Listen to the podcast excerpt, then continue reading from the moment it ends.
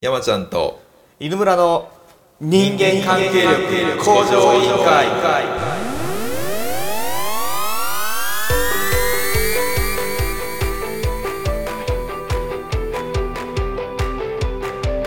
この番組は仕事も家庭も恋愛も全てうまくいくストレングスファインダーとサイグラムを利用したポッドキャストです。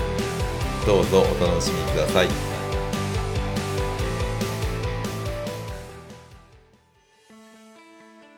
はい第69回始まりました、はい。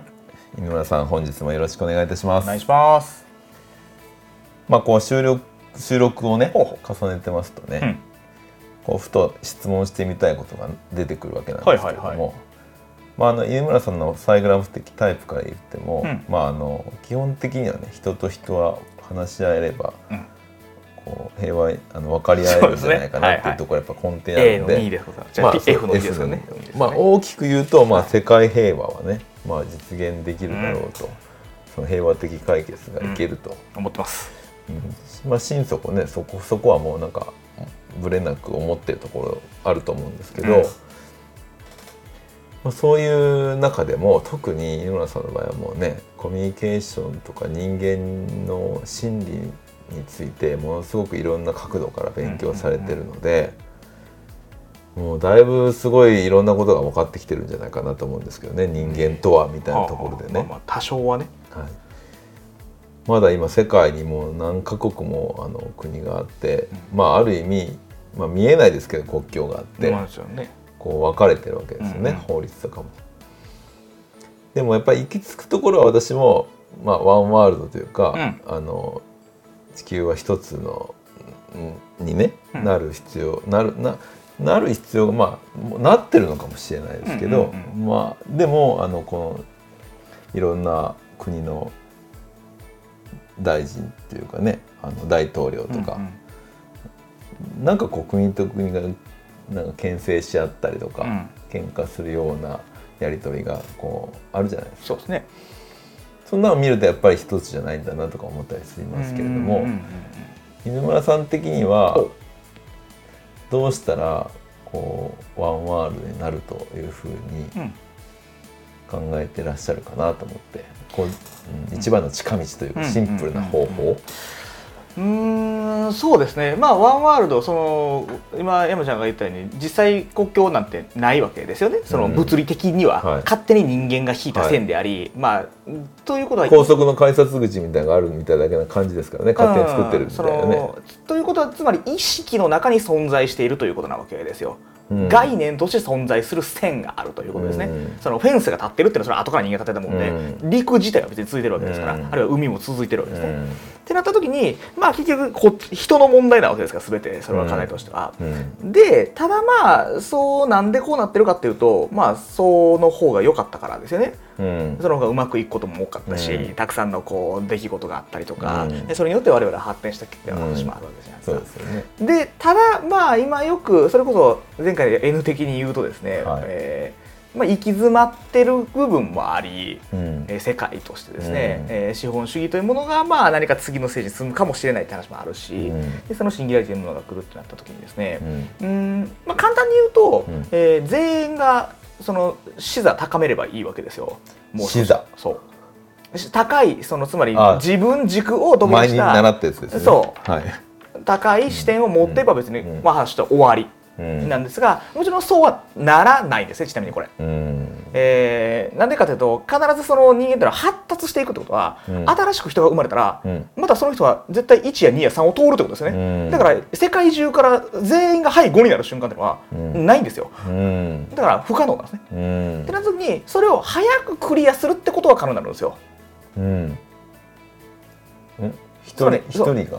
全員が？まあ一人が早くできるんだったら、はい。同じ方法によって他の人も早くなっていく可能性はありますよねじゃないですか。うんそれは生まれてから早い段階でこうになるとそう例えば。うんでそれは訓練や、教育や、うん。あるいは関わりやコミュニティや、うん。まあ、いろんなものを含め,、てということにもちろ5ん年ぐらいでなるとか？うんち10ょっとそれは分かりませんが、まあ例えばね5歳なのか10極端歳なのかうん。15歳なのか20歳なのかこれ分かりませんが今は別にほとんどの人がそもそもそうなってないのでね。うん。ってなった時に、えーここが我々が結構やってることの大きなポイントなんですが、えー人間の力によってそうなっていくんですけども、はい。うん、それだけじゃ絶対に無理なんですよ。うん。なんていうかな、うん。えー今あるものだけではうん。それはもう実現されないんですね。うん。今世の中に存在しているものだけを使ってうん。ワンワールドを作ることはできない。皆が一致団結することはない。今あるものだけではということです。うん。つまり要素として足らないものがたくさんあるんですよまだ。うん。っていうのが例えばうーん例えば、まあ、簡単に言うとマズローの欲求なんてよく聞いたことありますよね,、はいはいはい。えー生存の欲求から安心安全、はい集団貴族から承認から自己実現ということになりますが、えー全員が自己実現欲求を満たし、うん。その先にある超越的な欲求というものに目覚め始める。マズローってのは5段階の先の逆三角形あ六があるんですか？あ678って続きます。ガイア欲求とかがあるわけなんですけども。まだ上があったんですね。その自己実現っていうのは自分の枠の端っこですね、それでゴールじゃないんですね。で次はそこから自分を脱却する超越的欲求ということになりますからへえそれがそれこそちょっと視座が高い三人称の視点を持つという感じになってくるんですけども。ほっていうところにたどり着きゃ、まあ、ワンワールドになります。っううんていうのはここ大事で、発達段階やそれ欲求の段階っていうのは手前から行く必要が絶対にあるということですね。うん飛ばせないわけですよ。っていうのを生きて10年20年30年40年50年60年うん生存の欲求が満たされてなかったらうん一生そこで止まりです。なるほどでそれが満たされたら次は安心安全の欲求を持つ。で満たされたら次は集団の欲求を持ち。うん承認の欲求を持ち、うん自己実現の欲求を持つわけですね。うんなので、手前側早くクリアしないといけないんですよ。うんで、日本っていうのは比較的その安心安全な生存の欲求が満たされやすい。うん。だから集団貴族の欲求から始まったりするわけですね。集団の欲求から、まああるいは承認の欲求にすぐ入ったりすることはうん。今の現代社会ね。うん。でも、ワンワールドという観点からすると、うん。世界はまた全然そうじゃないわけですよ。うん。貧困の問題があり、うん。紛争地域があり、うん。えー今日生きるか死ぬかっていう人がたくさんいる。泥水をする人がいり、うん。えー子供が売春して生活をしている、うん。っていうのは全然まだ安心安全はないわけですね。うん。っていう上ではワンワールドって無理なんですよ。なるほどっていうのを先に実現するってことです。そのために今世界はできる人から先に実現するってことですもちろんそれは自分を先そうするってのは大事ですが、うんそれを世界の課題として捉えてやっていくということですよね。なるほどそのためにはテクノロジーが必要です。うんイノベーションを起こす必要がある。うんだからそのシンギュラリティに向けて今それをやってるわけですね。うん AI や人工知能をやってるのはまあちょっと大きなくりすぎますが ICT とか IoT っていうのはそれを結局やるっていうのはそういったものを根本解決するためには今あるものではまだできないからです。うんでもこれからそれが根本解決するようなテクノロジーが発生する可能性は十分ある。ということはとりあえず世界中の貧貧困をなくすっていうところから始まるとですか、例えば1個です。うん今そのどんな問題をクリアするかというのが一覧で書かれているのが何ですか？あなんか最近聞きました、はい。あれですね。SDGs ですね。SDGs ですね。はい。はあはあ。17個のはい。世界がクリアする2030年までに課題を持ってるわけですね。はい。はい。ここに取り組むということです。一人一人が。これでワンワールドに近づきます。なるほど。っていうのをどんな課題があるかも知らなかったり、うん。例えば今山下なんか意識が高いので知ってますが、SDG なんですかそれ？っていう人の方が100人おったら95人から96人ぐらいは「えっ?」てなります。聞いたことない。うん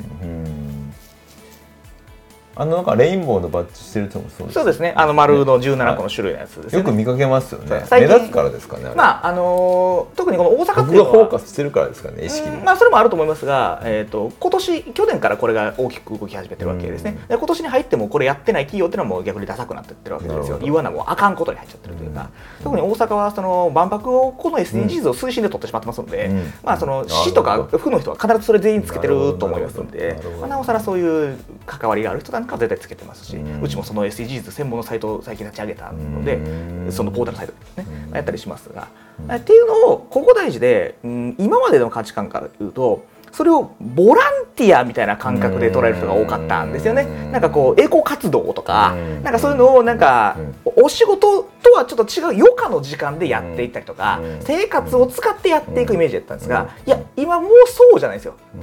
それを直接的に仕事の中で、事業の中で実現しないといけないですね。っていうのがこれからどんどんそれの会社が出てきます、うん。これが一般的に言われるソーシャルアントレプレナーってやつですね、うん。社会起業家と言われるやつですね。なるほどなるほど。これが今どんどんバンバン会社が出てくるわけですね、うん。それがユニコーンになって大きくなっていく、うん。そういうことに取り組んでる人たちが評価されるから、うん。これが世界の流れなので、うん。まあ、ワンワールドに向けて進んでるのは進んでると思いますが、うん。まだ要素としては足りてないっていうのはそういう意味ですね、うん。これからでもできてくるはすると思いますが、うん。なので大事なのは一人一人がという中であなたは何をしますか？ということを全員考えていけばワンワールドになります。うん。それを考えてない。つまり世界のことを常に意識しながら日々の生活を送ってないということですね、うん。なるほど、はい、っていうお話かなと最近で言うと思いますね。うん。勉強になりますね。もうそういううん発想には私はなかなかならないですよいえいえね。でもその SDGs を聞いたことあるとかっていうのは、うん。やっぱりアンテナが立ってるわけですよね。うん。であのよかったらあのこれラジオ聞いてる方もそうですがその今 SDGs って検索してみてください。うん。うんすぐ出てきます外務省のサイトかなんかでね、はい。で17個の課題が出てくるんですがはい。その17個の中であなたは自分の仕事や事業を通じてどれを担当するのかちょっと考えてみてください。うん。例えば環境の問題もあります、はい。貧困の問題です、はい。今日、えー前回、えーちょっとお話したその性の問題もありますね、はい。街づくり産業とかですね。自然とか森とか海とかエネルギーとかえー経済とか、うん。えー全部それ出てきます。17個の中に入ってる、うん。でそれをさらに細分化して190、えー何個やったっけ？6個やったっけ？忘れちゃった、えーえちょっとごめんなさい。今のうん。あの曖昧な数字なんで見てください、うん。うん。っていうのがあるんですけどっていう中であなたは何します？うん。っていうのをそれぞれが担当すりゃいいわけですよ、うん。全部やらなくてよくて、うん。うん。だって75億人協力してやろうやって話なんでこれは。なるほどなるほただそれを見ることによってまずは意識するというところから、まあ、うん始めていただければ結構かなと思いますが、どうん。なるほど。はい。という感じになりますね。え 皆さんもよかったらね、そうですね。一回調べてみてほはい、しいなとあの思いますね。ご家族とか、えーご友人とか、まああるいは会社の中で少しお話ししていただければいいかなと思います。はい。はい、ありということで第69回でした。はいありがとうございます。ありがとうござい。ました。